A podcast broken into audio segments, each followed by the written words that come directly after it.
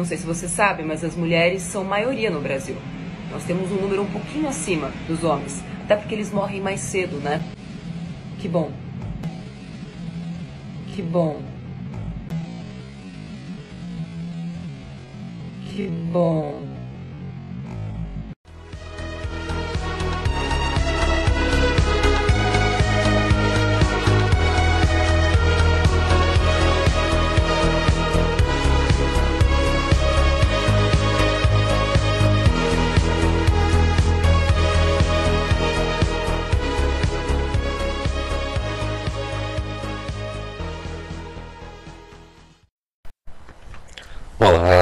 Ouvinte, minha cara ouvinte, sejam bem-vindos a mais um Diga Olá Quando Eu Partir, seu podcast diário de autodesenvolvimento. Hoje, nosso podcast de número 122, Serviço Secreto, Mulheres, Ditaduras e Feminismo.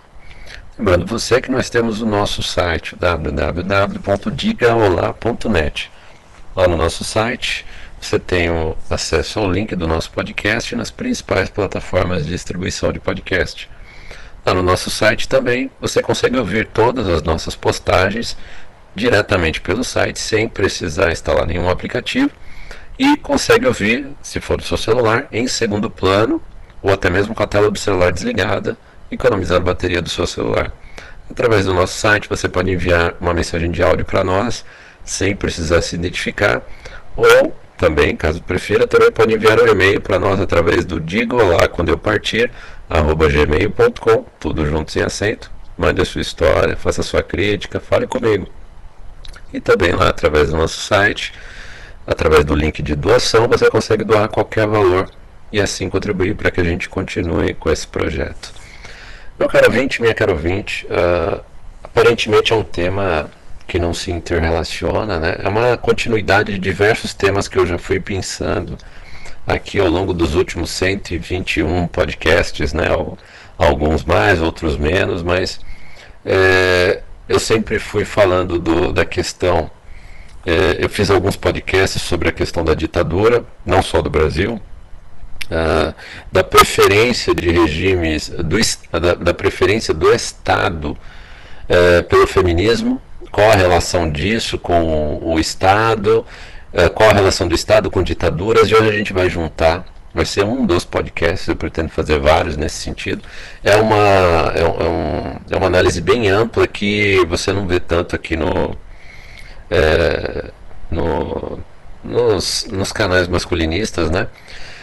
Porque fica difícil o pessoal entender, uh, e, e, é claro, isso aqui é uma visão, você não é obrigado a concordar com ela, mas é uma visão que, ao meu ver, tem muita coerência. Espero passar toda essa coerência nesse podcast e nos próximos, né?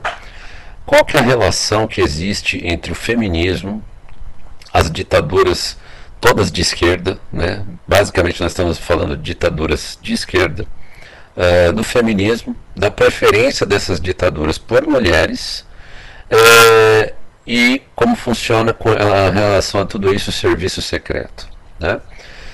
Para não ficar só nas minhas palavras, eu, eu, é uma coisa que está funcionando muito bem. Estou né? recebendo comentários bem positivos e eu estou vendo que está funcionando e está agregando muito conteúdo, principalmente ao site, aos, aos podcasts. Né? Eu acrescentar links é, de conteúdos relacionados ao tema. Eu estou colocando aqui, eu tenho muitos conteúdos, mas são dois conteúdos muito importantes uh, que o ouvinte, caso tenha tempo e paciência, uh, ele veja para entender uh, tudo isso que a gente vai falar aqui hoje. Né? O, o primeiro link eh, se chama está em espanhol, né? Escute um agente oficial cubano formado na KGB e seu trabalho no G2 e na CIA. G2 é o Serviço Secreto Cubano, assim como tem a CIA nos Estados Unidos, a ABIN no Brasil, né? Uh, e outros serviços secretos pelo mundo. Uh, a KGB não, é, não, existe com esse nome mais, né? E o, o, G2 também já, acho que já tem outro nome também, né? É, e esse vídeo que está no canal Napoleão Bravo, que é um jornalista aqui da América Latina, Uh, ele entrevista esse agente que é o Henrique Garcia. Né? Tá o link aqui no podcast. Eu estou conseguindo colocar o link em todas as plataformas de podcast. Então, é, se você não estiver vendo no YouTube, no site você vai ver o link. Você vai ver o link é, muito provavelmente em qualquer canal uh, de podcast que você esteja nos ouvindo. Tem o link no canal. Eu não estou baixando esse conteúdo, então pode ser que futuramente, pela sensibilidade desse tema, esse link não funcione mais. Né? Então eu vou dar um resumo do que tem nesse link. Eu espero que o, esse vídeo continue lá.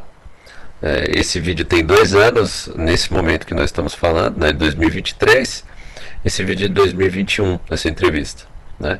E existem várias entrevistas uh, desse Henrique Garcia pela internet. Né? Esse Henrique Garcia, basicamente, ele era ele nasceu no momento da Revolução Cubana, né, um pouco antes da Revolução Cubana, ou seja, ele cresceu durante toda uh, durante todo o período de crescimento dele, de educação, foi durante já o regime da Revolução Cubana.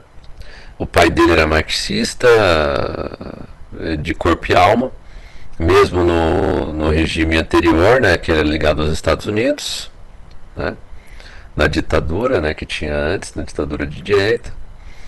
E, e ele, trabalha, ele trabalhou para o G2 uh, cubano. Nós vamos dar detalhes ainda sobre é, serviço secreto, né? por isso que eu coloquei o tema serviço secreto, porque eu vou dar o exemplo do G2, mas basicamente funciona muito parecido nos países da América Latina, no Brasil com a BIM, é, funciona basicamente no mesmo estilo que a gente vai falar. Ele foi treinar, como Cuba tinha uma relação muito intensa com, com com a União Soviética, né? ele foi treinado na KGB, aprendeu russo tal. E depois de algum tempo trabalhando, ele, ele ocupou altos cargos no, no G2, né, no Serviço Secreto Cubano, e ele decidiu uh, uh, trabalhar para os Estados Unidos e pedir asilo nos Estados Unidos e trabalhar com a CIA americana. Né? Eu não ouvi toda a história dele ainda, tem vários outros podcasts contando a história dele. Eu não sei se ele atuou como agente duplo, né? É, ou se ele simplesmente pediu asilo e começou a trabalhar para CIA. Né? Esse detalhe eu não tenho, mas essa entrevista tem muitos. Nesse, nesse link dessa entrevista, que está o link aqui, tem uh, coisas muito importantes para esse tema que a gente vai falar Uh, e principalmente para interrelacionar com esse segundo vídeo. Esse vídeo do Napoleão Bravo, eu preciso dizer que está num espanhol bem, é, bem rápido, está num espanhol em que a, a, tradução simultânea do YouTube não vai fazer, é, mesmo eu que, que sei falar espanhol, é, razoavelmente bem há muitos anos, é, eu tive que acompanhar com a descrição em espanhol, porque em português é, ele está dando muito erro a tradução, se você não conhece espanhol, é, para poder entender algumas palavras de tão rápido e às vezes com o sotaque que ele fala. Né? Então, realmente, para quem só fala português, vai ficar um pouco difícil ouvir, é, ler a tradução em português do YouTube, porque ela vai dar alguns erros exatamente porque ele fala muito rápido e com sotaque. Eu acho que dá algum erro lá no, no algoritmo que faz a leitura do texto né, e, e escreve o texto lá. Então, é, para você entender com profundidade esse, essa, esse, essa entrevista, seria aconselhável que você ouvisse em espanhol e se esforçasse um pouco, talvez diminuindo a velocidade, né, para tentar absorver todo o conteúdo da frase. E mesmo assim, confesso que algumas palavras eu consegui pegar o conteúdo todo, mas algumas palavras fugiram, né? Pela rapidez com que ele falou e também porque a própria tradução, mesmo a, a, a leitura da transcrição em espanhol, é, ela ficou prejudicada. Então eu acredito que em português vai ficar mais prejudicada ainda. Então faço esse adendo. Mas é muito importante esse vídeo para comprovar até muita coisa do que eu vou falar sobre serviço secreto, sobre ditaduras, né? E fazer a correlação com o feminismo. E esse segundo vídeo, que é do canal da Ildina, né? A Ildina, é, é esse segundo vídeo se chama A Segurança do Estado Cubano Me Ameaça. Tem o link, né?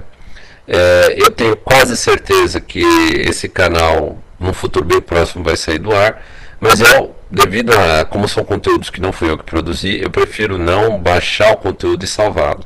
Eu vou deixar o link mas eu não sei quando você ouvinte vai estar ouvindo esse podcast. É muito provável que quando clicar nesse link, talvez esse, esse vídeo já tenha saído do ar. Por tudo que a gente vai falar aqui. Esse vídeo é bem recente, se eu não estou enganado, é dessa semana. Ah, e, e, o Dina é uma das youtubers, como outras que eu conheço no, lá de Cuba, né, que mostra a realidade, a vida diária lá de Cuba já há algum tempo. Ela era professora primária né? Eu digo era porque, pelo que eu estou acompanhando do caso dela, ela já foi obrigada a sair do trabalho dela, né? Como professora, já foi ameaçada lá. E ela mudou de, da periferia de Havana. Parece que ela está morando é, de um alquiler, né? De, um, de uma casa alugada em Havana, já na capital. E esse vídeo ele mostra dessa semana um momento em que um oficial da, do serviço secreto cubano faz ameaças a ela. Né? Claramente dá para você entender a, as ameaças no sentido de ela parar de gravar os problemas de Havana, da região de Havana, principalmente porque Havana é uma região sensível para o turismo de Cuba, que é uma das poucas coisas que sustenta o regime agora. Talvez daqui a algum tempo vai chover um pouco de dinheiro do Brasil lá, nós não sabemos, né? mas no momento, o pouco ainda que sustenta a Cuba é um pouco de turismo, principalmente de Havana. Então, mostrar os problemas da capital, Havana, é muito sensível. Então, é, ela foi ameaçada. Né? Dá para entender, tem um trecho, ela explica isso no vídeo. Esse vídeo dá para entender bem o português, ela tem uma dicção bem tranquila, bem calma. Então, mesmo se você ouvir a transcrição em português, ela vai sair quase que correta a tradução, né? É, e isso aconteceu essa semana. E é necessário dizer que a Eudina recentemente teve o seu primeiro bebê, seu primeiro filho. É importante, ela está com um bebê, cuidando de um bebê, né? Ah, você pode acompanhar pelo canal dela, a vida dela, né? Ela está expondo lá bastante da vida dela. E ela está passando por um período muito difícil agora, com um bebê pequeno, sendo ameaçada e mantendo uh, os vídeos dela, né? tentando manter os vídeos dela. Né? Eu desconfio que em breve nós vamos. Eh, se eu conheço bem a mente feminina e eu também me colocando um pouco no lugar dela, na situação que chegou, eu iria entender se ela tirasse todo o canal dela do ar. Eu iria entender, principalmente por ela ser mulher e por ela ter um primeiro filho, é o filho dela, entre o filho dela e, e ter a segurança para poder criar o filho e continuar essa briga por um meio ideal. A experiência que eu tenho, principalmente com relação a mulheres, é que ela vai abrir mão do ideal e vai preferir a segurança do filho. E isso é a base de tudo que a gente vai falar aqui. Eu não vou julgar ela por isso. Esse é o pensamento feminino. Essa é a cabeça feminina desde mil, dois mil, três mil anos atrás. A mulher vai priorizar a cuidar da prole, né, a segurança da prole dela, independente do que ela faz, do que ela precisa fazer. Né? E isso vai explicar muita coisa dessa correlação da ditadura, principalmente das ditaduras de esquerda com as mulheres. É essa relação que a gente vai fazer. Então, dito isso, colocado esses dois links aí, vamos começar a fazer as interrelações. Né? Ah, bom, as ditaduras de esquerda, nós já falamos isso aqui, como é que a gente vai viver intensamente nos próximos anos no Brasil e, eu não tenho esperança de que vai, mesmo que haja alguma alguma mudança no poder em algum momento, venha algum partido dito de mais de centro, o Brasil tende à esquerda, a América Latina toda tende à esquerda, é, exatamente porque ditaduras de esquerda, assim como você vai ouvir no, na entrevista do próprio do próprio Henrique Garcia, nesse link aí que a gente colocou, que era um ex-agente do G2 cubano, né, do Serviço Secreto cubano. É, ele explica bem o conceito de lavagem cerebral, né, é no, é no seguinte conceito. É, uh, você é, aprende a não viver sem esse sistema. Você aprende a, não, a, a, não ver a opção a não ser viver nesse sistema. Né? Imagine pessoas que uh, aprendem que o Estado tem que dar tudo para elas, tem que dar saúde, educação, tudo básico. Uh, o mínimo do mínimo, né? às vezes o mínimo é menos ainda do que seria o mínimo em qualquer outra situação, mas a, a pessoa não vê a outra opção a não ser isso, cobrar do Estado e o Estado vira o grande pai. E daí também a gente tem essa grande correlação com as mulheres, e por isso o feminismo cresce encostado é, em ditaduras de esquerda. Porque o Estado é, enxerga é, na mulher o ponto fraco da sociedade. Né? E aí a gente vai. É, eu vou começar, talvez, eu estou tentando achar por onde eu vou começar o fio da meada, né? Eu estou vendo toda a história interrelacionada, eu estou tentando enxergar em que ponto da história eu começo a falar para poder mostrar essa visão ampla. Vamos começar falando da mulher como ponto fraco da sociedade. Né? A sociedade sempre foi alicerçada na família. Né? Uh, a família sendo forte, uh, o Estado não consegue tanto impor as coisas às pessoas individualmente. É, é, lugares em que as famílias são fortes individualmente, as pessoas têm força suficiente para resistir aos ataques do Estado, aos ataques é, ditatoriais do Estado. Tá? Ah, é por isso também que em culturas, por exemplo, uh, do Oriente Médio, em que você tem culturas muçulmanas, em que você tem famílias muito estruturadas, o Estado só consegue interferir na, no núcleo familiar e nas pessoas é, se coligando com a religião. É a única maneira. Né? É, se o Estado não se interrelaciona com a religião, né, e faz ali uma mescla de religião com o Estado, né, é, e a família forte, o Estado não tem como controlar as pessoas. É, é aí a origem é, dos estados religiosos. Né? É, há essa necessidade. Quando você começou a tirar a religiosidade do Estado, e aqui eu não estou pregando a favor do Estado, eu, eu, sou a favor de não ter Estado, né? das pessoas é, poderem decidir o, o, seu próprio destino. Né? É, pelo menos no Estado da maneira como nós temos hoje e, e para, para o qual nos, nos encaminhamos de ditaduras é, de total controle que Estado esse que já eliminou a, a religiosidade das famílias, né? como eu estava ouvindo hoje, uh, o já conhecido no mundo anarcocapitalista, o Renato 38, para quem não conhece, pesquise. É, muita do que eu concordo com ele, eu, não, eu nunca tinha pensado por esse ponto de vista algumas coisas que estão na Bíblia já são proibidas de se pregar, né? Então, se você for pregar algumas coisas que tem na Bíblia, por exemplo, é, já podem ser considerados crimes no dia de hoje, né? nos dias atuais. Você acha que é exagero? É, muitas coisas, é, ainda mais com as novas leis, né, de se considerar crime contra a identidade de gênero, outras coisas. Se você considerar coisas que estão na Bíblia, começar a pregar aquilo, você pode estar tá cometendo um crime. Nós já chegamos nesse ponto, infelizmente. Infelizmente, no sentido de não se poder pregar algo que há dois mil anos os cristãos pregam, por exemplo, né? Enquanto tem outros países que têm uh, na sua, no seu livro básico, né? O próprio judaísmo, no próprio Alcorão tem regras muito mais rígidas e são bem aceitas na sua sociedade. Tá? Então quem é mais é, é, quem é mais é, ditatorial e controlador, né? Nós aqui na democracia ou os países muçulmanos, os judaico-cristãos, né? Bom, uh, por que, que o Estado eh, considera a mulher o ponto mais fraco, né? E por que, que o Estado aqui as ditaduras de esquerda atacaram a família e pegaram a mulher como ponto fraco. A mulher, ela, como nós já viemos repetindo, ela precisa de segurança para criar sua prole. É. A mulher quer segurança.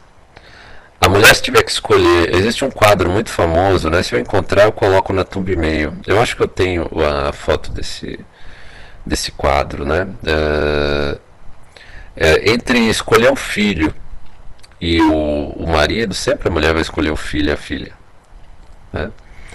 Uh, e a mulher, se precisar sacrificar toda uma ideologia, é, em tese, eu estou falando aqui em tese porque nós sabemos, eu mesmo sou, sou vítima disso, né, de uma mãe narcisista. Existem mães que não, nem de longe mere, merecem um título de mãe, né? Infelizmente a minha foi nesse sentido, né? A minha genitora, eu, eu, acho que eu preciso começar a chamar de genitora porque mãe é, tem toda uma carga emocional que a minha genitora não merece. Infelizmente, uma pessoa narcisista e doente.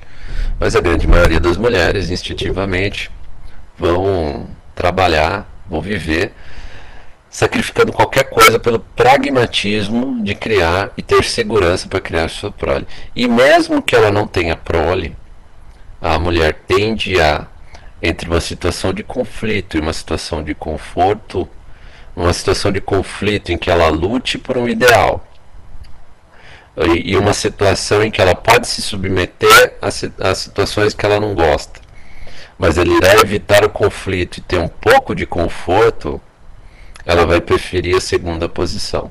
Ela vai preferir ficar eh, muitas vezes é, numa situação de submissão, numa situação em que é, ela não concorda, mas ela subsiste ali, e é essa a razão de muitas mulheres ficarem num casamento, por exemplo, frustrado, um casamento é, que já faliu, mas ela aguenta até o momento em que ela tenha a segurança e o pragmatismo de que ela vai sair vai sair bem daquilo lá. Isso eu estou falando a maioria. Né? O pensamento feminino é dessa. Eu, eu falo por experiência própria, eu já vi várias vezes essa situação, não só comigo com várias pessoas, com várias pessoas que eu acompanhei a terapia, né? vários casais que eu acompanhei a terapia. Né? Não sei se eu já falei aqui, eu já acompanhei muita terapia de casal. Eu já vi evolução a longo prazo de terapias de casal, terminando dessa forma. Né? Muitas vezes a mulher ela já sabe que terminou o relacionamento, mas ela está ali esperando o momento, e tanto que é, algumas até. Uh, para ela sair até com a sua autoimagem preservada de um relacionamento, ela cria a situação para que o homem saia como culpado do relacionamento. Às vezes ela não quer terminar, ela quer com que o homem termine. E eu vivi isso também, né? Tem aquela questão do cheat test, às vezes a mulher não percebe isso diretamente, mas inconscientemente ela está trabalhando para terminar o relacionamento, né? Mas isso é caso para outros podcasts, né? vamos ter bastante podcast para falar disso. Então, a, a esquerda, sabendo disso, ela foca na mulher, no feminismo. Até porque o homem ele é muito mais é, idealizador, ideólogo, né? ele, ele luta mais por ideais, ele está mais disposto a sacrificar a si e a sua família por ideais do que a mulher. A mulher busca mais o conforto em média, em tese. E o homem é capaz de se sacrificar em torno de ideais. Né? Uh, a parte dura, o núcleo duro, o núcleo de força das famílias é composto pelo homem, basicamente. Né? O choque externo, a gente falou isso uh, na série Conceitos de Psicanálise, né? teve vários momentos que vários vários teóricos da, da psicanálise que a gente já falou aqui, inclusive eu preciso continuar essa série, é, em que a, a mulher cuida da parte interna da família e o homem da, com a parte externa. Então, o choque com o mundo externo é segurado pelo homem. Então, a, o Estado sabe que se vier uma ordem dura na direção da família, o homem vai, vai segurar. O homem vai bater de frente. O homem vai chamar outros homens para bater de frente contra o Estado. O homem vai se juntar com outros homens para lutar contra o Estado, caso ele veja é, que o Estado está querendo interferir na sua família, no seu núcleo familiar, nas pessoas que compõem a sua família ou nele mesmo.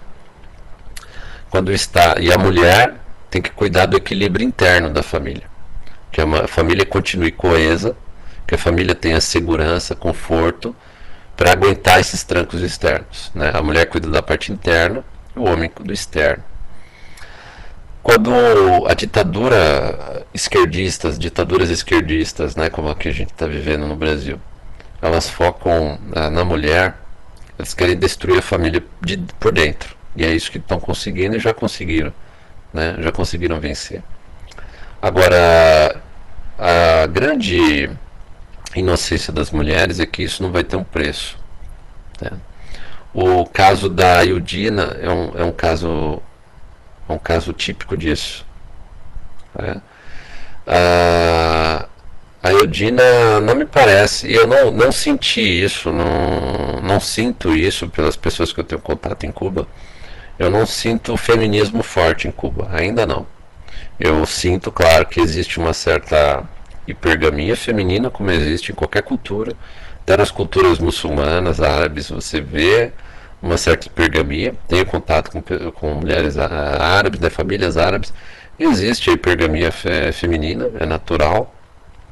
Agora, é, não existe um feminismo intenso é, em Cuba. Não dá para perceber isso ainda. Né? Até porque eles não têm tanto contato ainda com redes sociais muito intensamente nesse sentido. Né? Eles estão preocupados com muito mais coisas, né? principalmente com a própria sobrevivência, do que para se preocupar com muitas besteiras que a gente se preocupa aqui no, fora da ilha. Né? A Liudina, é, ela me parece que é casada, ela é jovem, ela é professora, né, e mostrava os problemas de Cuba e ela já, já tinha recebido uh, pressões né, indiretas. Antes dela ficar grávida, uh, não sei se ela foi expulsa da escola onde ela trabalhava, tal, se ela respondeu um procedimento lá. Eu sei que ela, parece que ela saiu de lá e eu me lembro de ter visto ela falar em um dos, dos vídeos dela, desse está lá no canal dela, que fizeram uma reunião com ela dizendo que é, para ela parar de fazer vídeos mostrando os problemas lá de, de Cuba, né? E aí pouco depois disso, parece que ela saiu da escola, onde ela dava aula, onde ela era professora.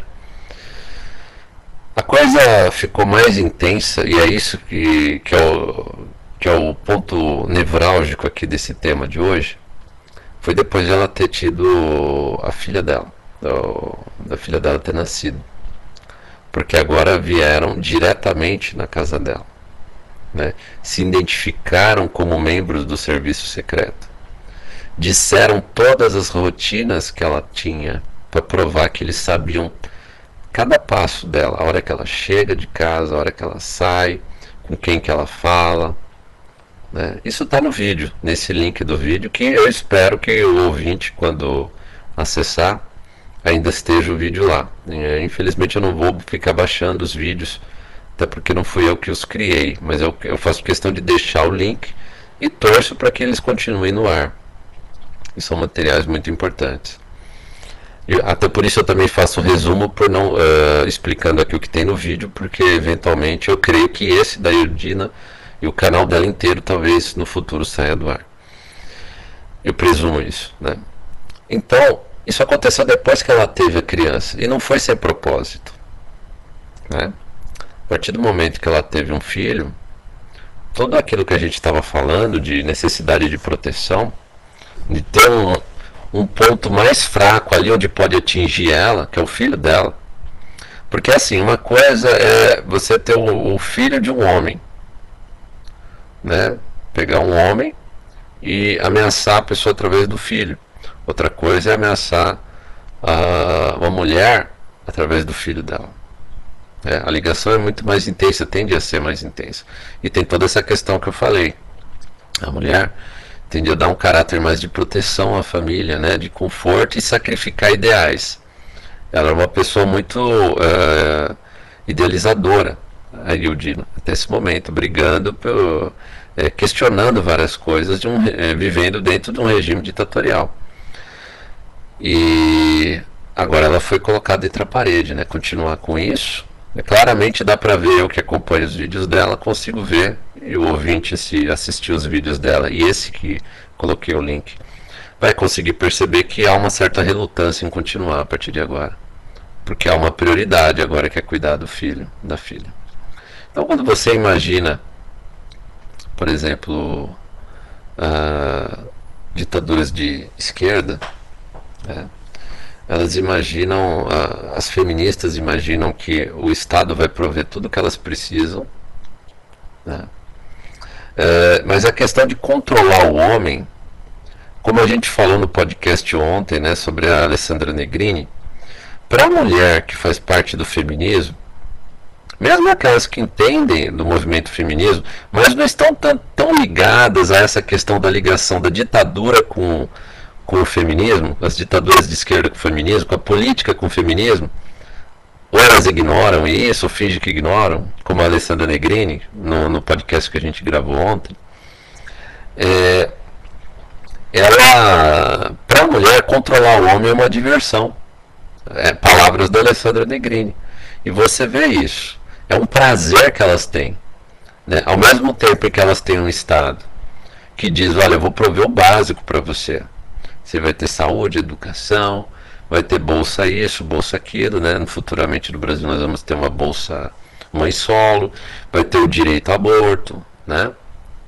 provavelmente vai ter aqui no Brasil, né? Tá, assim como foi aprovado na Argentina, muito provavelmente vai ser aprovado aqui. Né? Então você dá várias coisas que as feministas acreditam que dão poder para elas. Elas acreditam. Né? E, e várias leis que controlam os homens. Elas não enxergam nessas ditaduras, nesses, nesses movimentos ditatoriais do Estado, é, algo que vai cobrar o preço delas.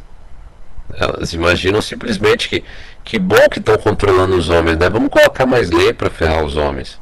Vamos colocar lei, é, separar os homens das mulheres, né? Cada vez mais ter mais lugares em que homens não podem entrar. Vamos colocar situações em que se a mulher denunciar alguma coisa, né, a palavra dela vale como prova. Coisas nesse sentido. E dando um poder da mulher controlar totalmente o homem. A ponto de até mesmo o próprio serviço secreto e as ditaduras poderem usar mulheres, até dentro do serviço secreto, para fazer falsa denúncia, para ferrar eventualmente homens que as ditaduras de esquerda querem ferrar. Né? Eu não estou dizendo que é o caso, mas eventualmente você tem, por exemplo, algum político, algum ministro, que surge algum, algum caso é, que eventualmente é, ele seja denunciado e a palavra da mulher vale. Né? Mas é uma coisa um pouco mais extrema na questão da política. Né? Eu estou tentando focar mais nessa questão da, das feministas. As feministas não, não se ligam tanto, pelo menos a grande maioria, a essa relação da ditadura de esquerda não em ajudar as mulheres, mas enfraquecer a família enfraquecer o homem. E controlar o ponto fraco da família, que é a mulher.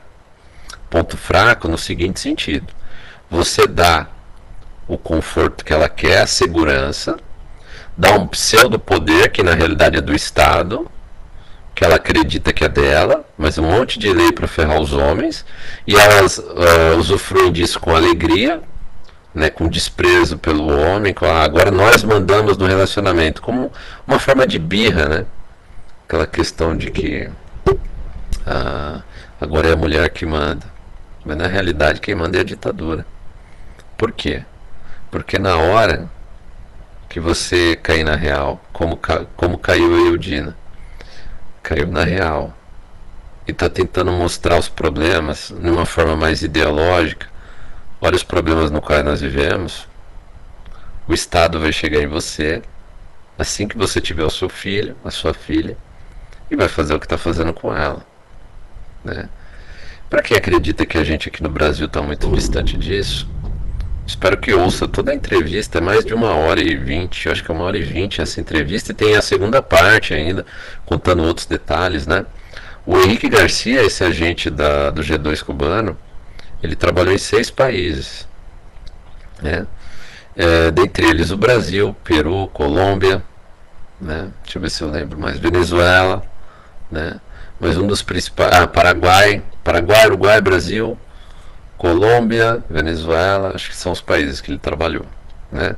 Como é, trabalhou na embaixada de Cuba nesse país, mas dentro da embaixada ele, ele tinha alguns serviços. Né? Ele vai falar isso nesse podcast dele.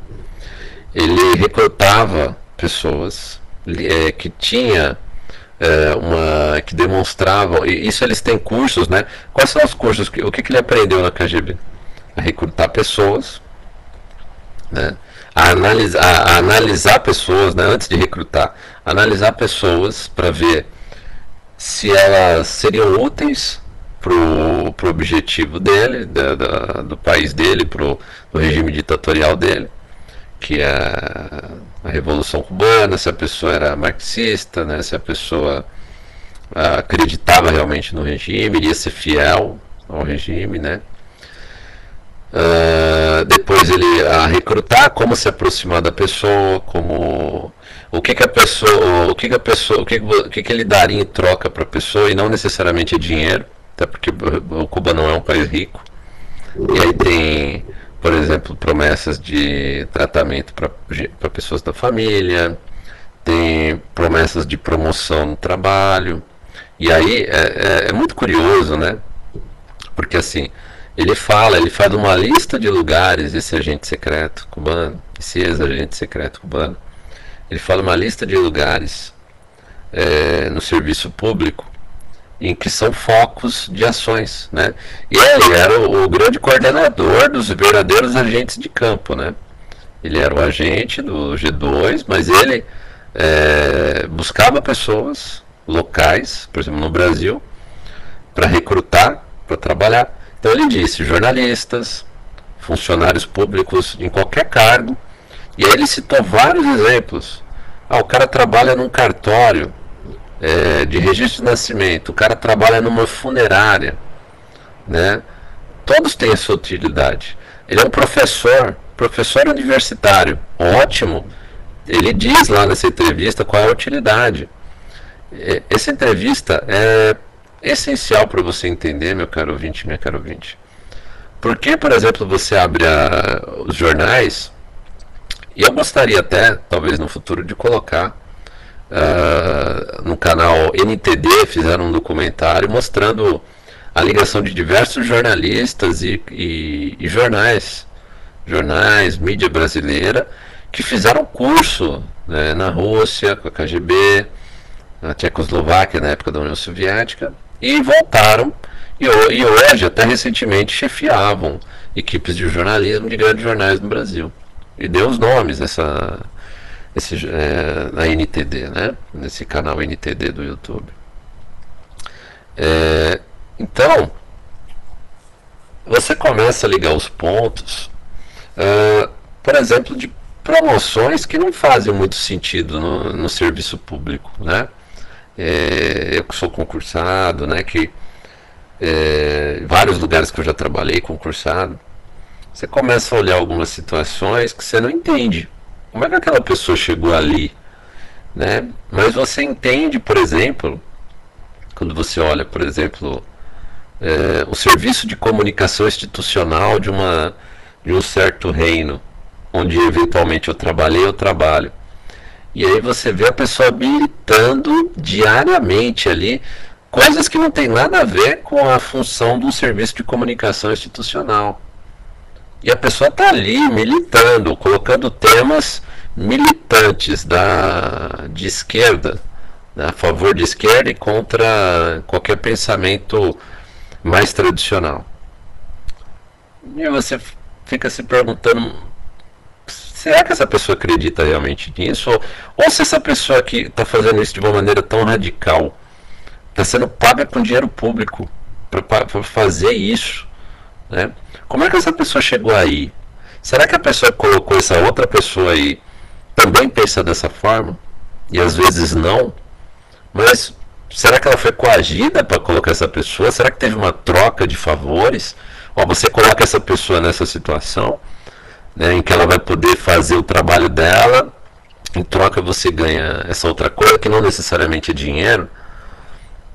É, e aí fica uma questão que às vezes nem nem é considerado crime, né? Pode haver uma troca aí, mas no mínimo é imoral, né? E essa entrevista deixa muito claro essas questões. Por favor, faça um esforço, eu sei que está difícil a tradução, mas veja, veja esse documentário. Henrique Garcia, agente oficial cubano formado pela KGB, que trabalhou no G2 para ser americana. Né? Ah, e aí, é, por exemplo, ele, ele tinha esse trabalho, ele tinha o trabalho de, de repassar, e ele explica com detalhes ali como é que era repassado os objetivos e, e principalmente os serviços secretos dos países latino-americanos, que no geral são de esquerda, né, que tem forte ligação com a esquerda, ah, eles não estão tão ligados, eles são bem pragmáticos e objetivos. Eles têm carência de estrutura, né, de trabalho, porque nós não somos uma CIA dos Estados Unidos, né? Mas ao mesmo tempo eles compensam essa falta de estrutura com falta de regras. Né? Não seguem, é, vamos dizer assim, é, em prol do objetivo a ser atingido, tudo vale para eles. Né? Aqui no Brasil a gente tinha, antes da ABIN, da Agência Brasileira de Informações da ABIN, foi criada no governo Fernando Henrique. Eu não me lembro agora se foi no segundo governo Fernando Henrique ou no primeiro. Mas uh, antes do ABIN a gente tinha a figura do Araponga, dos Arapongas. Arapongas eram uh, militares uh, que eram recrutados mais ou menos no estilo como era, como foi o Henrique Garcia, né? Dentre os militares ali tinha um recrutador né, do, do, do exército lá que olhava algumas pessoas se destacavam e tinham uma proximidade ideológica mais próxima do que eles precisavam. Eles pensavam a pessoa, oferecia eventualmente alguma coisa que ela quisesse. Por exemplo, às vezes, e ele fala isso também na entrevista, né? Às vezes pode ser um padrão de vida acima do normal, né? Por exemplo, ó, você trabalhando na onde você está, com a carreira você vai ganhar no máximo isso, vai, vai trabalhar tanto. Se você vir trabalhar com a gente, você vai ganhar 2x, 3x, 4x. Não vai precisar trabalhar todo dia, vai poder viajar, vai trabalhar só de vez em quando, né? Mas vai precisar fazer uns servicinhos pra gente. É mais ou menos assim que funciona os serviços eh, de inteligência na América Latina, né? Existe uma parte da BIM, depois que o Fernando Henrique criou a BIM esses arapongas não deixaram de existir, muitos foram, a, foram agregados ao ABIN, né? É, na realidade, os arapongas faziam parte, se eu não me engano, tinha um nome, que era o Serviço de Inteligência da, do, das Forças Armadas, né? tinha um nome específico lá. E aí virou a BIM, eles foram agregados à BIM, os militares da BIM, e foram contratados agentes através de concurso público. Mas não se engane, aparentemente, quem olha, olha, a BIM é, faz concurso público né, para a gente, né? Na realidade, esses agentes de concurso público, a grande maioria, vai fazer serviço interno. A grande maioria vai fazer serviço só de classificação de informações internamente. Os que vão a campo é esse pessoal que vai trabalhar, é, é, que, que é mais ideológico, que está mais disposto a arriscar a pele, mas também vai ter um, é, um outro padrão de vida, até porque na BIM, se eu não estou enganado, eles têm. Tudo é pago via cartão corporativo, via. Existe todo um procedimento e está na lei, viu? Não é nada, isso não é nada segredo. Existem as leis que, e as normas internas da BIM que regulamentam isso. Por exemplo, quando a pessoa vai para a missão, ela tem todo um procedimento para com os gastos todos pagos, né? Ela preenche lá alguns requisitos, lá alguns formulários e aí é liberado tudo que ela precisa para atingir aquela missão. É claro que não tem a estrutura que tem uma CIA, né? Vai depender do, da importância daquela determinada missão para quem está pedindo, né? E é claro que sempre tem algum fundo político, essas é, essas, esses órgãos, né, sempre tem um fundo político, né? Nunca imagine que é para o bem da nação. Não é só para o bem da nação, é para o bem de algumas pessoas, né? Que controlam a nação. E o interessante disso tudo, para não fugir da questão, é que a grande maioria uh, dos agentes de campo são homens. Né? Eventualmente, isso o Henrique Garcia fala na entrevista dele, as agentes mulheres são escolhidas a dedos, a, a dedo, para trabalhar com sedução de outras pessoas a fim de obter informações que é a famosa engenharia social, né? Mas não, não é a maioria das mulheres. O serviço pesado do serviço secreto, ou seja, para fazer campana, para fazer espionagem contra espionagem, no geral, a grande maioria é de homens. As mulheres são utilizadas para praticar basicamente engenharia social. É, são mulheres escolhidas a dedos pela aparência física, não necessariamente pela, é, pela capacidade intelectual, mas como é no caso dos homens, mas pela questão física, né, é, pela proximidade ideológica, né, e pelo quanto ela pode ser controlada. Né? E, e aí a questão do controle é como o Henrique Garcia falou. Nem todo mundo, e a grande maioria na América Latina dos agentes secretos, não é. A questão não é dinheiro. Alguns são pelo padrão de vida que eles vão ter enquanto tiver a serviço. Mas muitas vezes é a, o que, que outras coisas que se pode oferecer para a pessoa e que tem um valor para ela. Basicamente, quando eles vão recrutar a pessoa, eles buscam saber o que, que tem importância para ela. É isso que ele fala em outras palavras lá. É, quando se vai recrutar a pessoa, eles veem o que, que é importante para essa pessoa. É isso? Tá. Quando você tem mulheres, é, e aí isso de, de da, do que, que tem importância para uma pessoa não é só para recrutar, também é para se obter informações, seja através é, e obter ações, né? Como, por exemplo, a gente vai ver no caso da Eudina aqui que eu estou citando, que eu coloquei o link. Ah, como que se obtém o, o, comportamento que eles querem que ela tenha, que ela pare de filmar em Havana? É simples. Eles estão atacando aquilo que mais que ela tem importante. Ela acabou de ter um bebê. E eles sabem que o bebê é muito importante para ela. Será que eles iriam atacar, uh, ameaçá-la? Né, se Inclusive, é claro que a gente presume, e eles devem saber disso, porque uma, uma das ameaças que eles fizeram é dizer para ela toda a rotina dela. Eles fizeram todo o levantamento, você vai ver no vídeo lá, ela gravou uma parte da conversa, né? Com o agente secreto cubano. Ah, é, eles fizeram questão de dizer para ela toda a rotina dela, com quem que ela falou, o que ela faz todo dia para mostrar controle. Sim, é, ela está na mão deles. Justamente no momento em que, pós-parto, com o bebê em casa, cuidando, é, ela está se sentindo insegura. E ainda mais, provavelmente eles, eles vão ver os vídeos dela e vão perceber o que eu, pelo menos, percebo, que ela está em dúvida em continuar realmente. Eles estão vencendo a guerra. Eles estão em dúvida. É, aliás, é, ela está em dúvida se continua com a ideologia dela, defendendo a ideologia dela, protege a, a, o filho, a filha dela que acabou de nascer. E eu tenho quase certo que ela já desistiu, ela vai provavelmente em breve tirar o canal do ar. Então talvez quando você veja esse vídeo do YouTube dela, provavelmente o link já não vai estar funcionando mais. Espero que não, espero que ela mantenha, mas é quase certo que ela vai preferir é, parar com essa luta, vamos dizer assim. Né? A não ser que ela seja uma pessoa muito ideológica, mas não é o, não é o normal, não é o padrão. Né? Então eles vão assistir o vídeo dela e ver que ela já está indecisa. Eu vejo isso também. Mas é assim que eles agem. Né? E é exatamente assim que as ditaduras de esquerda lidam com as mulheres, é, é, que inocentemente acreditam que a força do feminismo é, foi conquistada pelas próprias mulheres que é uma grande falácia. Né? A força do feminismo ela advém do Estado.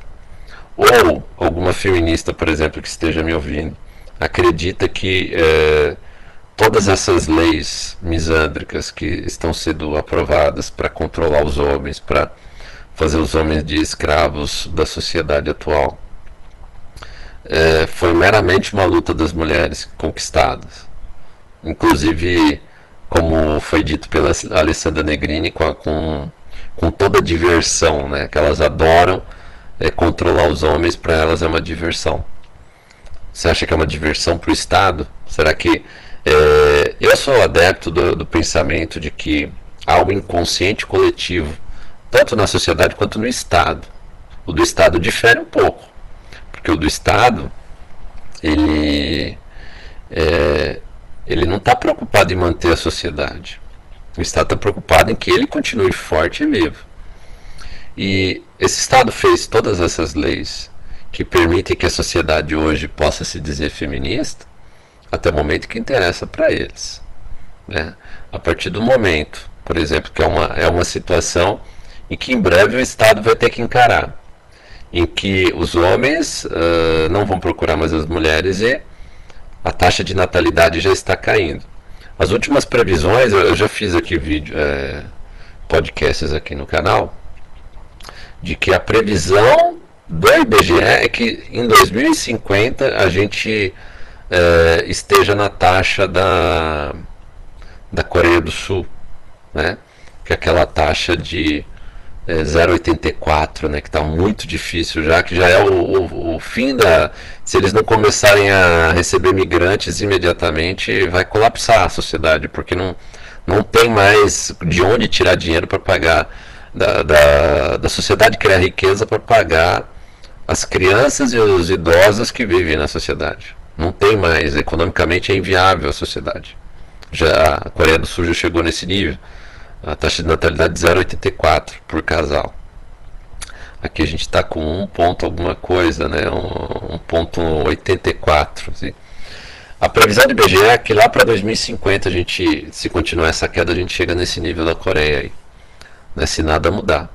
Porém, é, eu já estou vendo analistas, eu vi analistas essa semana já falando que mais 10 anos, porque é, as projeções feitas para 2050 elas levam em conta o crescimento, a, a evolução passada. Não está levando em conta a progressão geométrica da queda da natalidade que está ocorrendo neste momento, por conta do feminismo, por conta das leis misândricas, né? Ah, o Estado de São Paulo acabou de aprovar, talvez eu faça um podcast sobre isso, acabou de aprovar ah, aquela lei e que o, os estabelecimentos, eh, os bares, né, vão ter que ficar vigiando os casais e se vê alguma coisa estranha, pode chamar a polícia, né? É, eu, eu, comentei isso, né, no, acho que no penúltimo podcast. Então o homem vai se sujeitar aí, por exemplo, num jantar com uma mulher, num café, num bar, e fica sendo vigiado. E ainda contar com a boa vontade e confiar na mulher de que ela não é uma louca, de que vai tentar alguma coisa só para ferrar ele. Ou mesmo, é o que eu, a gente está falando aqui na questão, por exemplo, do serviço secreto, de que eventualmente, é, é, é claro que é um caso esporádico, mas imagine a situação em que o, um agente secreto ela é, queira se utilizar através da engenharia social e das leis do país para ferrar um cara. Ela tem essa situação, ela é mulher, ela tem as leis e é muito mais fácil para uma agente mulher ferrar um cara. Não só uh, a engenharia social né, de conseguir acesso a locais, se fazendo de vítima, se fazendo de uma coitada, de uma mulher desprotegida, para instigar aquele senso de proteção masculina que todo homem tem mas também, caso uh, exista uma mulher que seja treinada, seja, uh, seja recrutada por algum serviço secreto para fazer algo nesse sentido, para ferrar com a vida de alguém, de repente alguém importante, né? É, imagina um, um, alguém numa posição de extremo destaque político, administrativo do governo, é, sofrendo uma ameaça sofrendo uma falsa acusação, mas vindo de uma mulher, que basta a palavra dela que é verdade. Isso vai ser possível a partir de agora. Talvez por isso as ditaduras de esquerda. E aí eu, eu acrescento também, e, e eu concordo com muitos anarcocapitalistas, de que o último governo do Brasil, de direita, que veio antes desse que está nesse momento, também contribuiu muito para esse avanço dessa, dessa, dessas pautas feministas, né? Por inocência? Não sei. Eu só sei que a impressão que a gente tem é que tem um grande comando que, independente de do político se dizer de direita ou de esquerda e, e ser eleito, ele, eles estão rumando na mesma direção com relação ao feminismo, né? Uh, o feminismo está ganhando uma grande força, que ele acredita que o próprio, as feministas acreditam que vem da própria mulher, mas na realidade é um poder dado pelo Estado que pode ser tirado a qualquer momento. E como a gente estava dizendo, a partir do momento que a taxa de natalidade começar a quebrar a previdência, vai ser a primeira, uma das primeiras coisas que vai quebrar, né? vai ter mais gente aposentada e, e recebendo benefícios do que gente economicamente ativa. Isso é praxe no Brasil. Né? Isso é, não, não tem saída para isso, nós já estamos humando. A questão é se vai acontecer mais rápido do que o IBGE está prevendo, e parece que sim, porque a, a forma de cálculo deles utilizando a, a progressão está se utilizando de um modelo totalmente desatualizado, não está levando em conta as mudanças da sociedade tão rápidas que a gente está tendo, com as leis atuais. Os homens não estão querendo relacionamento com as mulheres. Os homens eh, estão vendo que até mesmo namorar uma, uma, uma mulher tenha filho de outro homem já é perigoso por conta da pensão socioafetiva. A própria criação da pensão socioafetiva foi uma forma que o Estado criou para terceirizar o sustento de uma criança, de um filho que não é do cara, que seria obrigação do Estado, né? de uma mulher que foi promíscua, muitas vezes, né? na grande maioria dos casos, não conhece o pai, não tem o pai, e aí, ou às vezes já recebe pensão daquele pai, porque a pensão socioafetiva não impede ela de receber a pensão do pai da criança. E aí o Estado faz com que o, o cara tenha que também pagar uma pensão só porque ele conviveu durante um tempo com aquela criança, com aquela família. Ou seja, só por conviver você já tem a obrigação de pagar e sustentar uma criança até os seus 18, 24 anos. Né? Uh, isso é surreal. É, só que já foi aprovado, está valendo. Então, eu não duvido de nenhuma outra lei pior que essa. Né? E já, estão, já, temos, já estamos tendo leis muito piores. Né? É, a lei do Sim Sim na Espanha, muito provavelmente vai ser aprovada em breve aqui no Brasil, que é a palavra da mulher vai ser a prova. De repente a mulher vai ser, a mulher vai passa uma noite com o cara uh, se arrepende, ou mesmo que ela não se arrependa, uh, ele não quer mais nada com ela depois de um tempo, e ela, para se vingar, alega que, apesar de ter vídeo de, mostrando ela entrando de mãos dadas com ele no motel, uh, ela se arrependeu e foi um, um, um eslufo. O ouvinte acho que vai entender a palavra, né? Foi um eslufo. Ela se arrependeu na hora do ato. Ah, mas não tem câmera. A câmera ela entrou de mãos dadas, beijando ele, feliz. Saiu de lá feliz também. Não, mas não importa. O importante é ela falar que foi um eslufo. A lei do sim sim é isso. É por isso que na Espanha, e mesmo na Espanha, mesmo os homens lá tendo um contrato de relação sexual é, consensual, tem um contrato lá, um padrão, contrato padrão. Mesmo o contrato ele pode ser questionado na justiça. então os homens não estão tendo relação mais. Qualquer homem com consciência, e cada vez mais vão, os homens vão ter mais consciência disso, isso vai derrubar a taxa de natalidade. O Estado vai quebrar financeiramente, porque vai diminuir a população. Somente os países que oferecem o mínimo de condição de trabalho vai atrair pessoas com uma qualificação mínima. E países como o Brasil não vai atrair ninguém com uma qualificação mínima, né? Aqui vão vir pessoas extremamente necessitadas e refugiadas de outros países. Né? Ah, o número de, de, de, subempregos e desemprego vai diminuir, vai aumentar muito. Né? E não é um futuro muito promissor aqui para o nosso país. Né? E nesse momento eu acho muito difícil que o Estado mantenha as regras a favor da. Uh, a favor do feminismo, né? Agora, se o, se o Estado vai rever a questão com relação à lei, com relação aos homens, acho improvável. Acho talvez que o Estado é, deixe de obrigar os homens a, a pagar pensão socioafetiva, por exemplo, para incentivar talvez o homem a, a namorar e ter um relacionamento com alguém que já tenha filhos, para que te, talvez ele tenha mais um filho, mais dois, mais três, que é o que o Estado nessa situação deveria querer, é uma questão lógica. E talvez o Estado ofereça algum incentivo econômico que compense mais do que as perdas econômicas que ele está tendo, por exemplo, diminuir o imposto de renda, vai aumentar o imposto de tudo que puder, o Estado, como já, já está fazendo hoje, imagine quando faltar dinheiro das contribuições previdenciárias, né? E o Estado vai começar a aumentar imposto de tudo que é lado, e aí ele vai abaixar um pouco o imposto de quem tiver mais filhos. Vai ser outro caminho que provavelmente o Estado brasileiro vai tentar.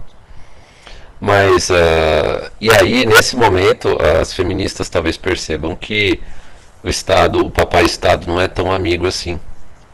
Né? Aquelas que se revoltam contra o Estado vão encontrar uh, questões como essa, da Iudina, né? sendo coagida pelo serviço secreto cubano. E a gente precisa complementar também que uh, as ditaduras de esquerda, como, principalmente aqui na América Latina, o Brasil não é diferente, uh, como o próprio Henrique Garcia falou, hoje ele é um, um ele trabalha para a CIA, né, prestando informações, provavelmente sobre o, a vida dele que ele fez, né, como funciona o, o G2, a KGB, na época que ele trabalhou lá. Ele dá muitas entrevistas, esse Henrique Garcia. E muito provavelmente, uh, aliás, uh, nos países da, da, América Latina, as ditaduras de esquerda, por exemplo, da América Latina, existem uh, são onde tem os maiores em questão de número né? É, serviços de serviço secreto, né? maior quantidade de pessoas recrutadas em todas as áreas, né? jornalismo, serviço público, todos os lugares eles têm algum contato, né? e exatamente para poder controlar a sociedade. E ele fala bem que é isso que diferencia, por exemplo, eles do da CIA nos Estados Unidos. A CIA é bem menor, é bem mais contida por causa das leis americanas, segundo ele. Lá uh, é muito claro para o serviço de segurança, serviço secreto dos Estados Unidos, que eles não podem interferir na vida das pessoas, liber, nas liberdades individuais. É, a não ser que eles tenham certeza que um crime está ocorrendo ali. Né? Já os outros serviços da, da América Latina, como no próprio caso do Brasil, né, os países nos quais o Henrique Garcia trabalhou, os agentes secretos é, trabalham objetivando alguma coisa é, para cumprir, com um extremo pragmatismo, né, para cumprir a missão que eles têm que cumprir, com as ferramentas que eles têm disponíveis, com o tipo de objeto que ele tem para controlar a pessoa da qual ele precisa de alguma coisa ou a qual ele vai oferecer alguma coisa para obter o outro em troca. Né? E exatamente por isso ele diz que na, nas ditaduras de esquerda, serviços secretos são gigantescos, tem muitas pessoas em todos os lugares, exatamente porque a necessidade de controle é maior. Né? É, o que não quer dizer que eles tenham um trabalho muito mais intenso do que a CIA, por exemplo. Não pelo que ele falou, a CIA, por respeitar, em tese, né, as liberdades individuais das pessoas, não, tentar não interferir na vida das pessoas, ela acaba tendo um trabalho muito maior e uma, e uma taxa de insucesso muito maior do que os serviços secretos, no geral, da América Latina. Né? Posso incluir aí a do Brasil, porque os países são mais pobres. Né? É, como eu disse, são extremamente feministas, né? Se você for querer uma informação ou querer controlar, achar o ponto fraco de uma mulher é muito mais fácil do que achar o ponto fraco de um homem. Como eu disse, estou citando aqui o exemplo da Eudina, tem vários outros que eu poderia citar. Né? O link está aí para você ver quando ela foi ameaçada pelo Serviço Secreto Cubano. Você pode você pode é, tem uma série de situações, exatamente porque a mulher, por ser um, um, uma pessoa mais exposta a situações, principalmente quando ela é mãe, ela está exposta a situações é, de que ela necessita de proteção. A mulher, em tese, as feministas são prova disso. Ela é uma pessoa muito mais gregária, muito mais ligada a, ao conjunto né, de outras mulheres, ela é muito mais sociedade, ela é muito mais integrada à sociedade e muito menos disposta a viver distanciada dessa sociedade. E, e aí que mora o grande perigo para a mulher. E é exatamente por esse motivo que as ditaduras de esquerda preferem é, que as mulheres estejam no poder, em, em tese, que elas deem o poder para a mulher, porque fica mais fácil tirar o poder delas. Eu vou citar um exemplo aqui de onde eu moro. Eu moro no campo, uma área extremamente isolada. Eu já falei aqui em outro podcast, por exemplo, que uh, o está, todo estádio de futebol, todo, todo estádio de futebol é uma prisão em potencial. Todos os governos do mundo inteiro, eles têm planos é, de evacuação, planos de uso de estádios para qualquer situação, inclusive para usar como presídio. Porque o estádio é fácil você conter uma quantidade enorme de pessoas lá dentro. E não é à toa, por exemplo, quando você pega cidades como São Paulo, capital, tem três, quatro estádios lá, um em cada canto da cidade. Né? Você pega o estádio do Palmeiras na Zona Oeste, o estádio do Corinthians na Zona Leste, o estádio do São Paulo lá mais um pouco mais para a Zona Sul, tem o Canindé aqui ali na Zona Norte, né? tem o ginásio do Pirapuera ali no meio. Né? Ah, se você for fazer o cálculo, talvez não precisasse a cidade de São Paulo ter tanto estádio assim. Podia ter um grande estádio e fazer um rodízio. Mas eles têm exatamente por conta disso. As cidades grandes, é nesse ponto que eu quero chegar. A cidade grande, ela oferece um monte de conforto, né? mas ao mesmo tempo ela permite, se o Estado quiser, controlar e coagir as pessoas muito facilmente, muito mais facilmente do que se as pessoas estivessem dispersas durante por todo o território brasileiro. Não sei se você sabe, se o governo brasileiro hoje decidisse é, dividir todo o território brasileiro em partes iguais e desse é, um pedaço de terra para cada brasileiro, se eu não estou enganado, é, se eu não estou enganado, se eu não estou usando a medida errada, né, seriam 10 uh, ah, alqueires para cada brasileiro. Eu não sei se é alqueires, eu tenho quase certeza que é alqueires. Né? São 10 alqueires para cada brasileiro. Você tem ideia do que é o tamanho de um alqueire? Né? A minha propriedade que é grande não tem um alqueire. e é grande aqui. Né? Posso garantir que é grande, não tem um alqueire. Cada brasileiro ganharia 10 alqueires. Agora, por que, que você, quando você olha a distribuição populacional do Brasil, a grande maioria está em grandes cidades, na, geralmente na capital. Eu vi um mapa essa semana que mostra que eh, a distribuição por capital de cada estado da população. O estado de São Paulo, que tem acho, eh, 40 milhões de habitantes, né? se eu não estou enganado, tem por volta de 40 milhões de habitantes, eh, quase 30% da população do estado inteiro está na região metropolitana da capital. Né?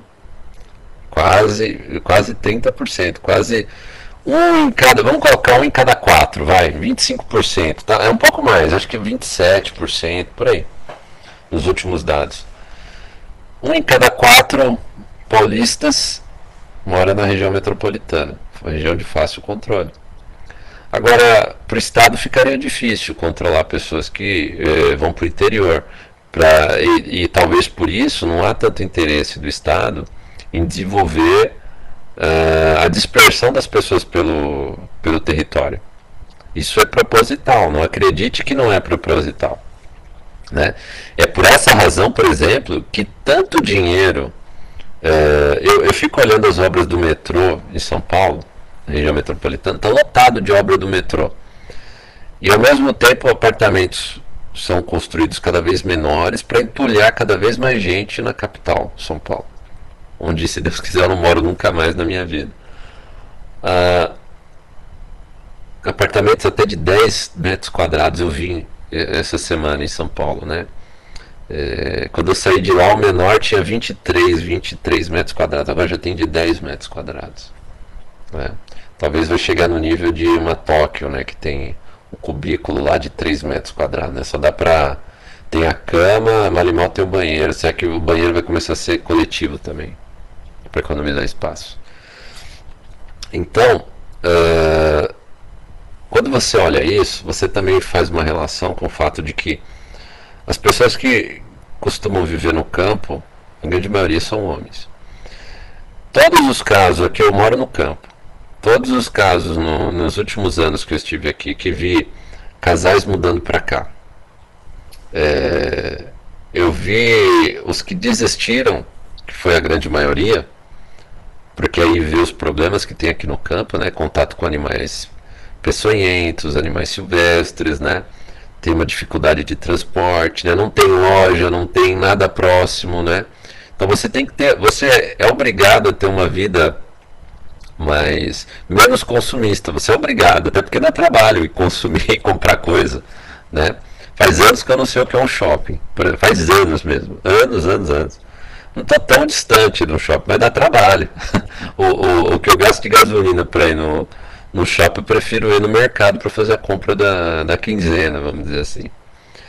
A grande maioria dos casos que a pessoa desistiu foi por conta da mulher, do casal. É, eu conheço quase todos os casos aqui que aconteceu de ir embora. Porque a, a mulher precisa desse conforto da sociedade. Né? Eu conheço, tem um professor meu que ele já escreveu livros sobre minimalismo. Né? E eu posso dizer a mesma coisa com relação ao minimalismo. Para você viver no campo, de certa forma você tem que ser minimalista também. Você vai consumir menos, você vai ser mais prático, vai tentar ter menos coisas na sua vida. Ah, a grande maioria dos minimalistas que eu conheço são homens. E os homens minimalistas que tiveram relacionamento com mulheres que não eram minimalistas, ou mesmo as que se diziam minimalistas, depois de um tempo vivendo no minimalismo, separaram. Né? Tiveram que separar. Se o cara não quis abrir mão do minimalismo, e eu conheço um caso, por exemplo, que a pessoa teve que, o homem teve que reverter a sua situação de minimalismo, deixar de ser tão minimalista, porque senão ia perder o relacionamento. Isso conta a favor do Estado forçar as pessoas a viverem em grandes cidades, aumenta a quantidade de controle, né? Por que, que eu estou dizendo tudo isso? É muito mais fácil para o serviço secreto, por exemplo, cubano, ele saber da Ildina, hora que ela entra, hora que ela sai, né, é, vigiar a casa dela, seguir ela na rua, numa cidade em que tem mais pessoas. Sendo que no campo, qualquer pessoa que aparecer na rua, eu vou ver, porque não tem pessoas morando aqui no campo. Você não vê. Né? Qualquer pessoa diferente chama atenção. Aqui no campo a gente consegue até saber se a pessoa é da região ou não é, a depender de como ela dirige. Como é que eu sei disso? Por causa dos buracos na rua. Né? As pessoas que moram aqui sabem que ruas andar, qual é o caminho que o carro tem que fazer para não cair no buraco, nos buracos da, que a, a chuva provoca nas ruas. Né? Uma pessoa de fora, né, ela pode ter o Waze no carro dela, pode ser prevenida tal. Ela não vai fazer o mesmo caminho de alguém que já mora aqui. Então vai chamar atenção. Então, por exemplo, você morando no campo, vai ser muito mais difícil para o Estado te vigiar. Vai ser muito mais difícil para um serviço secreto se intrometer na sua vida. Né? Como aqui, por exemplo, dificilmente fazem entregas, aqui as pessoas não costumam comprar as coisas. Não tem como um carro ficar paisana te observando sem que você perceba. É, é, mais difícil, por exemplo, vir fazer uma entrega para você, porque aqui é tão complicado receber as coisas, né? Você fica preparado, se você não não está preparado, já várias vezes aconteceu de alguém por engano me chamar uh, na minha propriedade, eu não atender porque eu não estava esperando ninguém e eu também não vai fazer diferença para mim. Né? Ou, às vezes a pessoa chamou por engano, geralmente é o, o vizinho da frente pede alguma coisa, alguma entrega, e a pessoa erra o endereço.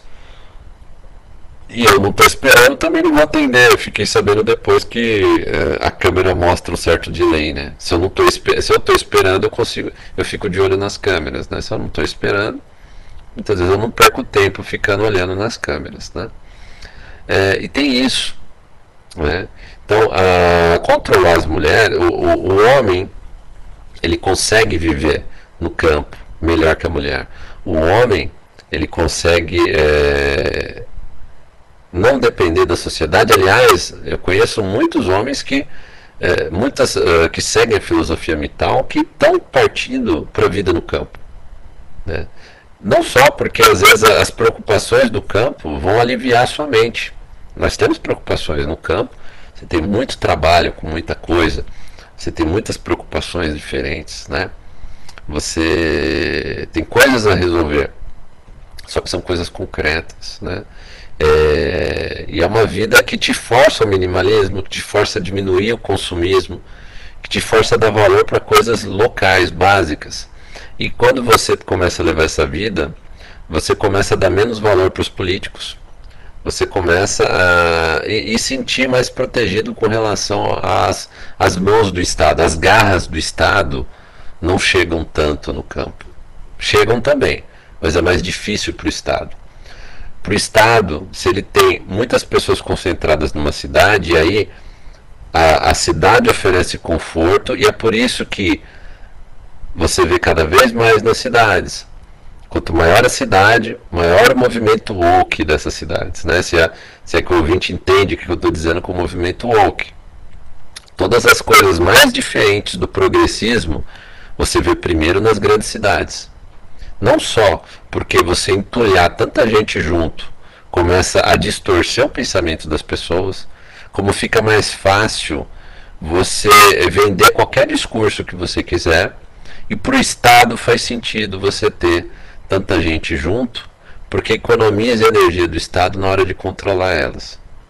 Na hora de você ter um serviço secreto, fica mais fácil você seguir os passos de uma Eudina, controlá-la na minha sala, como foi ocorreu aqui no vídeo que você vai assistir aí embaixo. Né? E isso vai começar a acontecer. Essas são as tendências, as megatrends para o Brasil nos próximos anos. Não pense que o Estado vai querer que você vá para o campo. Não vai. Vai fazer de tudo para você. Tá? Uh, o Estado brasileiro está, por exemplo, entulhando a cidade, a região metropolitana de São Paulo de metrô de estar tá incentivando, através dos planos diretores das cidades das da Grande São Paulo, a criação de diversos apartamentos cada vez mais minúsculos, né, porque o Estado tem que autorizar, né, tem que estar no plano diretor, está autorizando, é, para entulhar cada vez mais gente na cidade de São Paulo. Por exemplo, na cidade de São Paulo, mas no Brasil inteiro, as pessoas vão viver cada vez mais nas cidades, porque na hora que acontecer alguma coisa precisar trancar as pessoas dentro de casa, será que lembra alguma coisa que aconteceu recentemente no Brasil, no mundo? Então, quando precisar trancar as pessoas dentro de casa, fica mais fácil trancar numa cidade grande. E eu vou dizer que é, eu mudei para cá no começo da pandemia, né, no campo, e aqui praticamente é como se não, não existisse toda essa pressão. Tanto que quando eu preciso ir, inclusive recentemente eu fui para uma grande cidade, né, fazer uns exames médicos. E as pessoas estão usando máscara novamente, né, para algumas coisas. E foi extremamente estranho para mim. Eu senti a pressão é, e que olha que não está grande como era no, antes, né? Dizer, voltei a sentir a pressão que eu senti uma época, né? No, eu peguei o começo da pandemia, que as pessoas eram forçadas a a usar máscara em situações até ridículas, por exemplo, dentro de um parque, correndo. A pessoa, eu nunca esqueço de uma corrida que eu cancelei, que eu não ia fazer, uma das poucas corridas que, quando estava voltando já, né, no, terminando a pandemia, o período da pandemia mais grave, né? Que houve um uso político enorme. E eu me inscrevi para uma corrida e logo depois eu me desinscrevi, porque iriam forçar a pessoa a usar a máscara correndo. Né? Sendo que já é difícil respirar correndo, imagina com uma máscara. Né?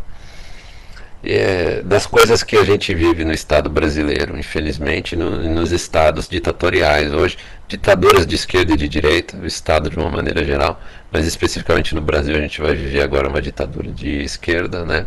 durante muito tempo, talvez durante muito tempo mesmo a gente vive essa ditadura, talvez ela tenha vindo para ficar, talvez eu não veja o final dela, eu viva e não veja o final dela, é, mas saiba que as tendências são essas.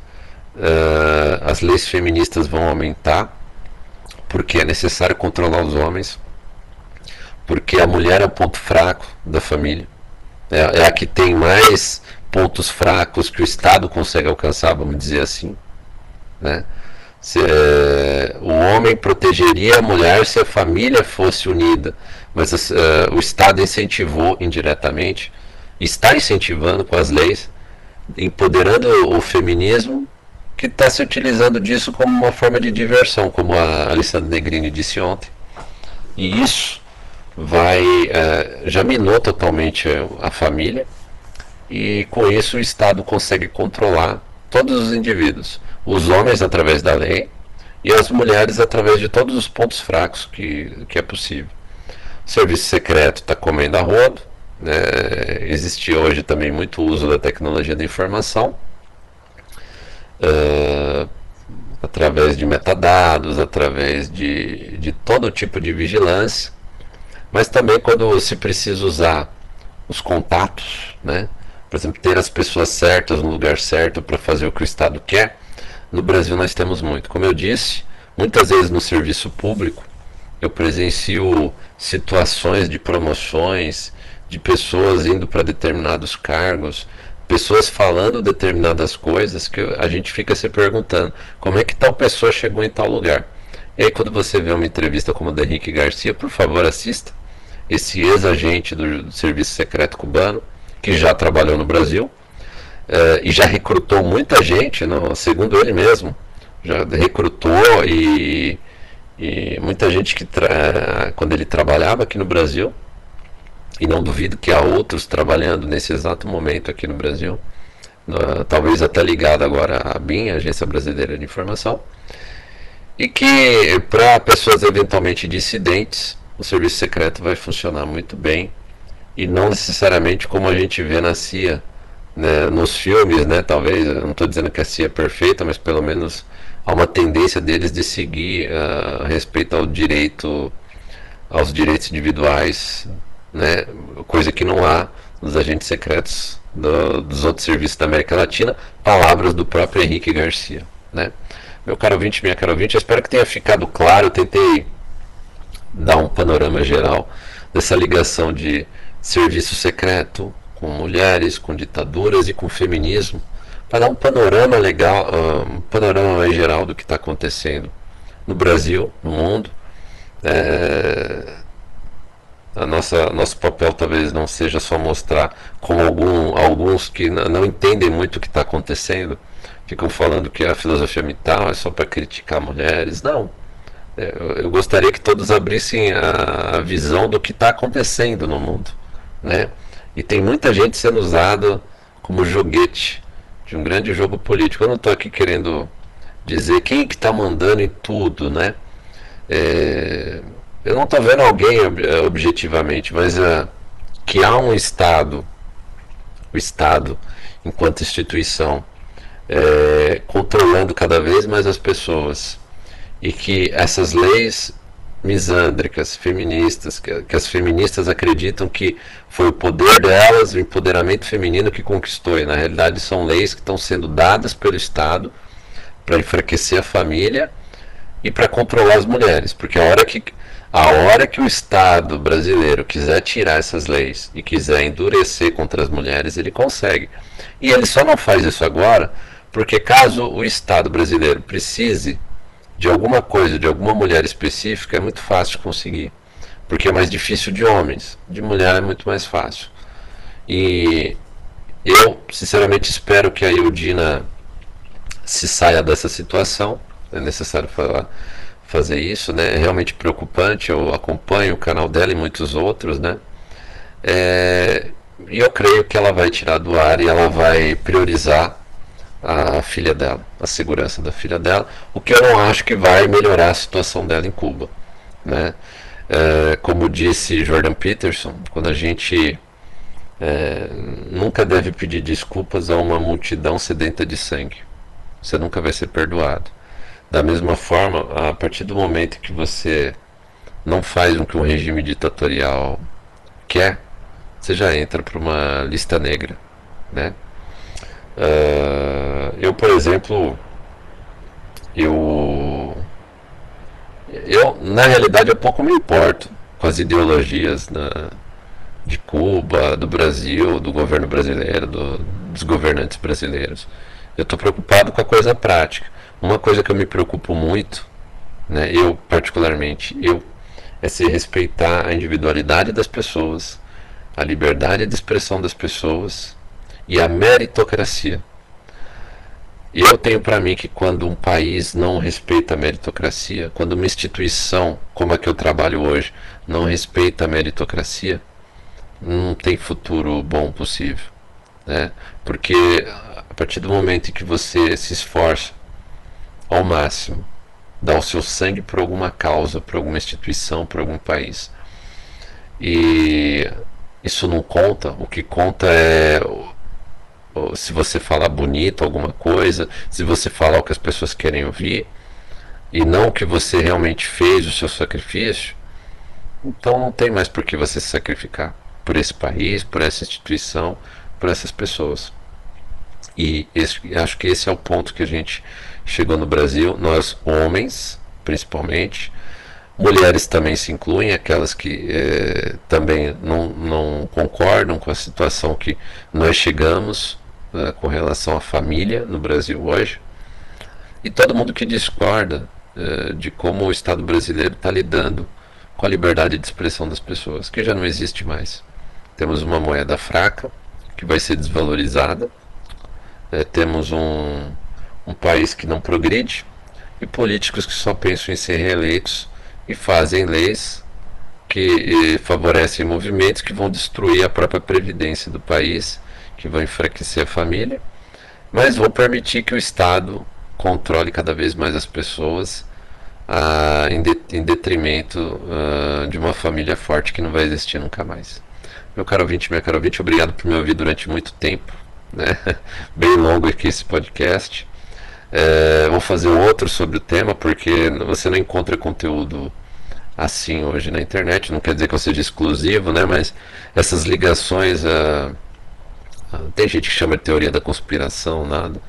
É, vou tentar indicar mais livros, vou indicar mais vídeos, mais obras, para deixar claro que nada disso aqui é invenção né? falar de serviço secreto, ditadura, feminismo, mulheres, de toda a relação entre eles. Espero que tenha ficado claro. Até o nosso próximo podcast. Um grande abraço.